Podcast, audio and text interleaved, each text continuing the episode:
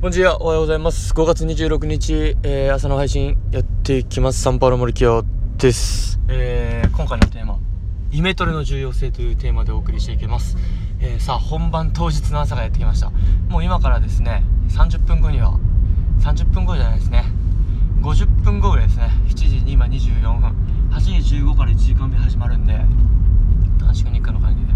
もう始まりますはいで、まあ、あとはもうやるしかないなっていう状況で、まあ、昨日もですね8時過ぎぐらいまで結局学校があっていろいろと練って練って本当に洗練されていくなという感じでで最後今日さっきまでですね朝家でいろいろと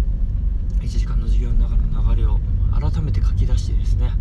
自分が何を言うかその場で何をするかっていうのも、えー確認しながらですね、えイメージトレーニングを、えーしていました。やっこうやって改めて詳細まで想像してイメージすることって本当に重要だなと。もう一個一個流れを想像するだけであここでこれが必要だなとかこういうこと言わなきゃなとかあこういう準備必要だなとかどんどん湧いてくるんですよね。普段やっぱこういう本番っていうかこういう状況があるとなかなかそこまでですね、えー細部までイメージしてやることってないんですけどうんやっぱやってみることでやっぱ見えてくるものっていうかいろいろあるなとつくづく、感じております。当にまあこうやって先生の仕事にしろやっぱスポーツにしろですねやっぱプロに近づくんですよレベルが上がるにつれあのーやっぱ詳細まで見えてくる。やっぱ見えてるものがやっぱ変わってくるというか感じ取れるものが増えてくると思うんでや